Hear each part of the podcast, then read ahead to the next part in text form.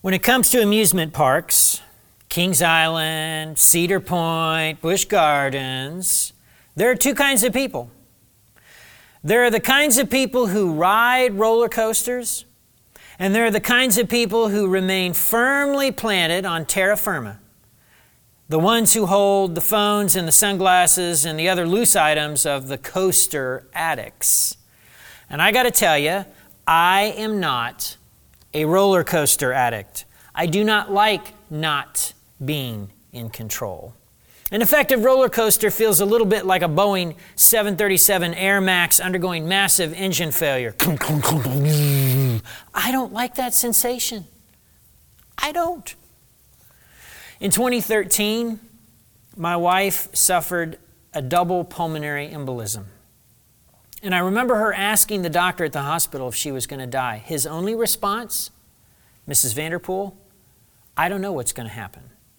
I just know you're in the right place. Will she live? Will she die? I didn't know. In 2003, I gave up my job, my income, and my stability to help launch Generations Community Church. Would the church make it? Or would it flop like every other church plant in Nicholasville had from 1993 to 2003? I didn't know. I didn't know. There is a sensation in your stomach in these kinds of moments. It's, it's kind of like butterflies, but, it, but it's not the good kind of butterflies, the kind of butterflies you have when you're in love and you see somebody and you're like, oh, wow. No, it's not like that. It's, it's more like acid reflux. It's more like, I, I think I'm going to throw up kind of butterflies. Let's be honest, there's been a lot of things to fear in the last couple of years.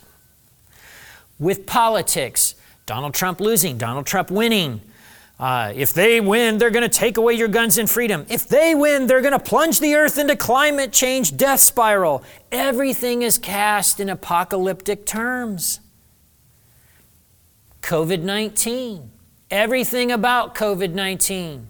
There's another wave, there's a new wave, and a new variant. Beware, beware. And let's be honest, as I've talked to several of you, who are now kind of re entering life, a life that has been very different for you over the last year, you've admitted something to me. You've said, you know what, Max? When I was at the grocery store the other day, I was, I was actually anxious. I was anxious being around people. What is going on? It's been a year. It's been a year. Look, today is Easter.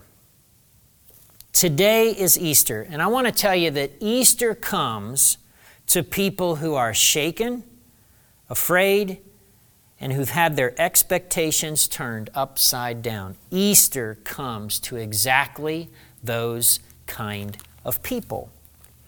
In Isaiah chapter 52, verse 7, the prophet says this How beautiful on the mountains are the feet of the messenger who brings good news. The good news that of peace and salvation, the news that the God of Israel reigns.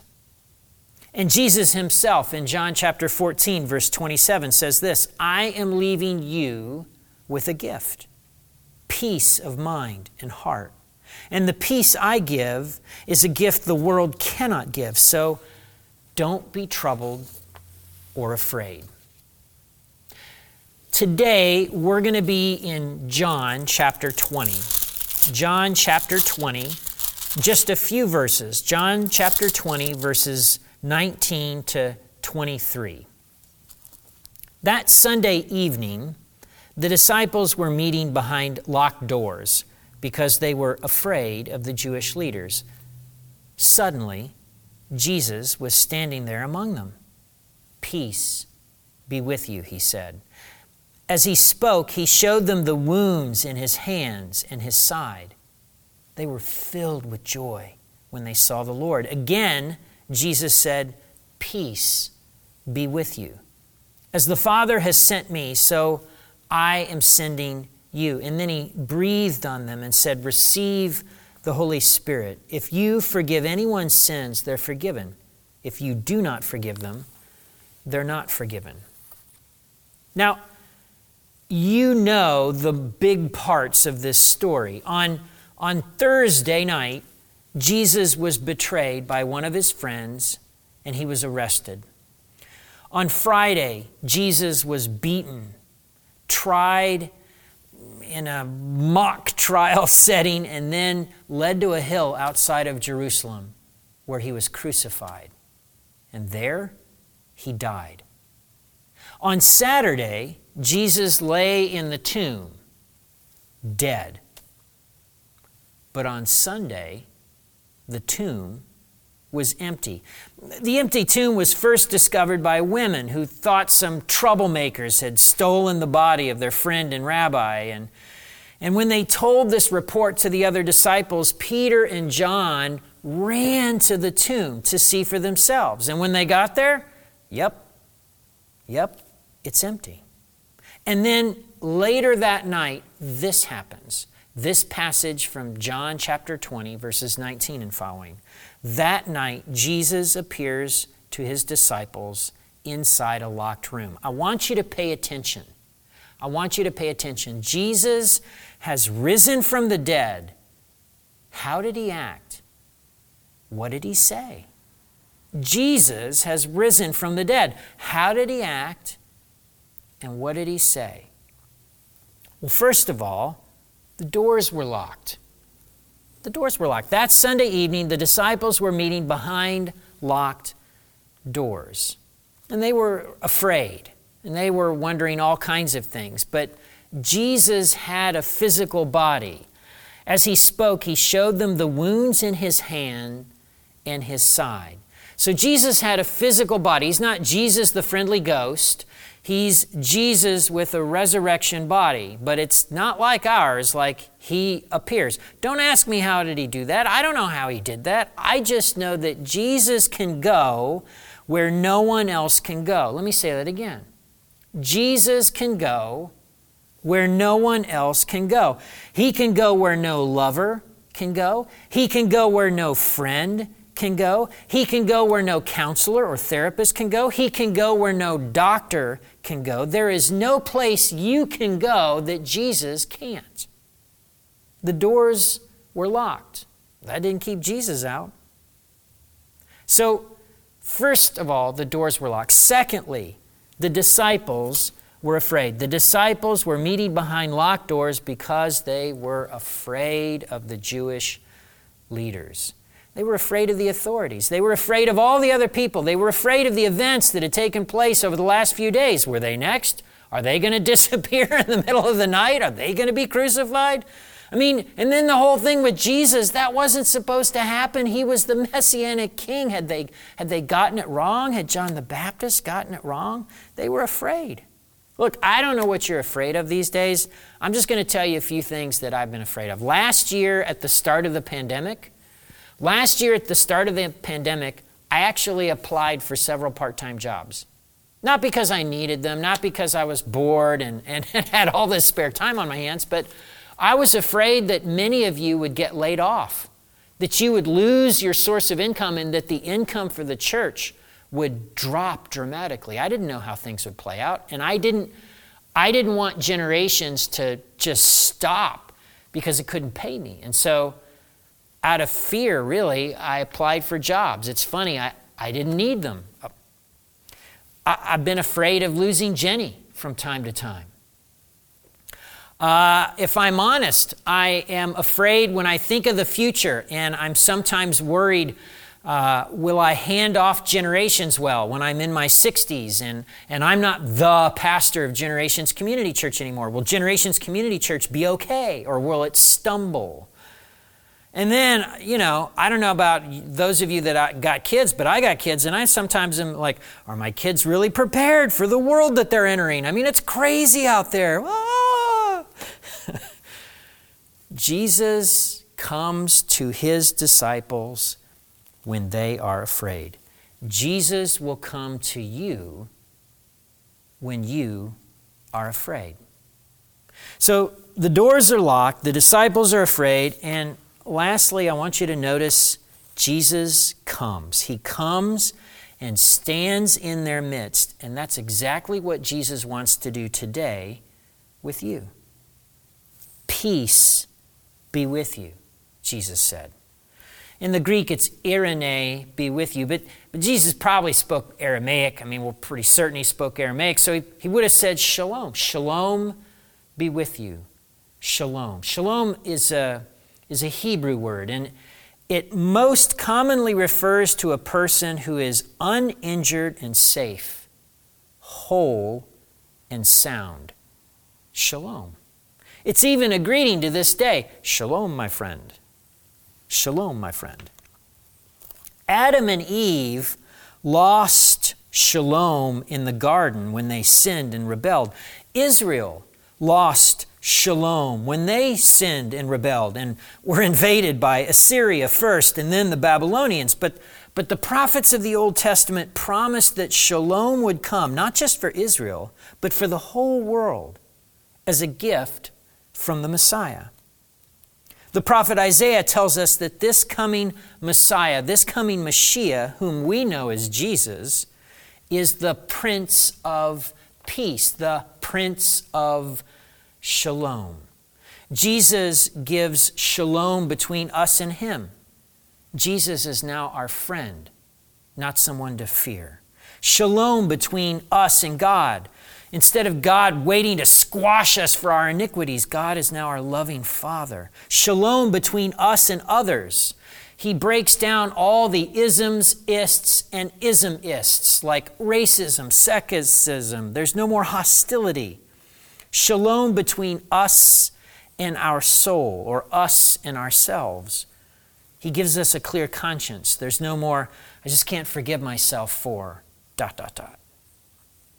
And this peace, this shalom, is a gift. Again, John 14, verse 27.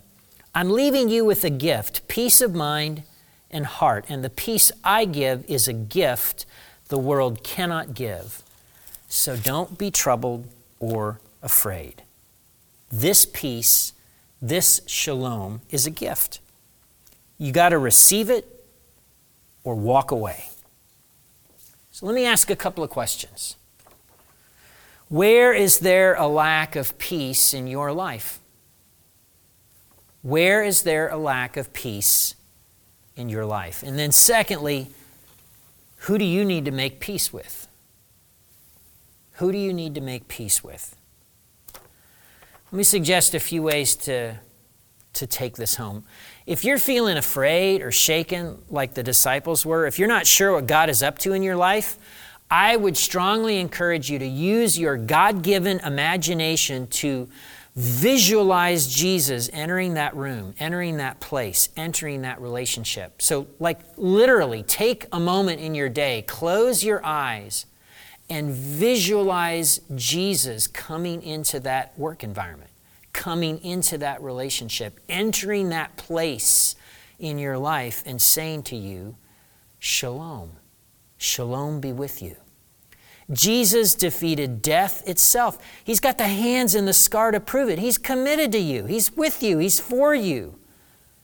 How might that change your confidence level for Jesus to enter the room? Secondly, I got to remind you that, that peace and worry or peace and fear cannot coexist.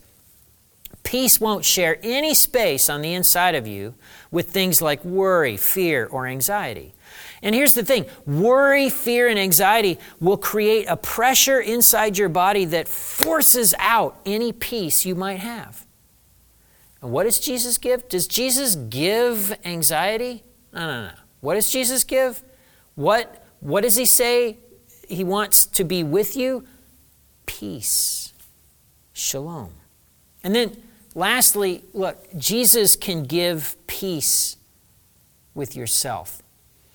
The disciples in that room, when Jesus appeared, were feeling ashamed. They were feeling guilty. They were disappointed in themselves. I mean, for crying out loud, Peter cut and ran, denied Jesus three times. All of them fled. They had abandoned their friend and their rabbi in the hour that he needed them most. And, and how did Jesus act? What did Jesus say? And Jesus spake unto them, saying, You miserable failures! And he slapped them on the head. Is that what he did? Oh, wait, I'm sorry, I read the wrong translation. Peace be with you. Peace be with you. Jesus can give you peace with yourself. I spent some time on Thursday uh, with James Ballard. We were talking about life, we were talking about our wives, we were talking about health struggles, and we were talking about the passage for today from John chapter 20. And James brought up Colossians 3, verse 15, where Paul says this Let the peace that comes from Christ rule in your hearts. For as members of one body, you are called to live in peace and always be thankful. Let the peace of Christ the peace that comes from Christ rule in your hearts. Rule. Jesus is king. Jesus wants to rule. And so you want to have that peace. It's palms up, it's open heart, open hands, it's surrender. Because here's the thing if you're in charge, if you're in control, if you're behind the wheel, peace is going to elude you.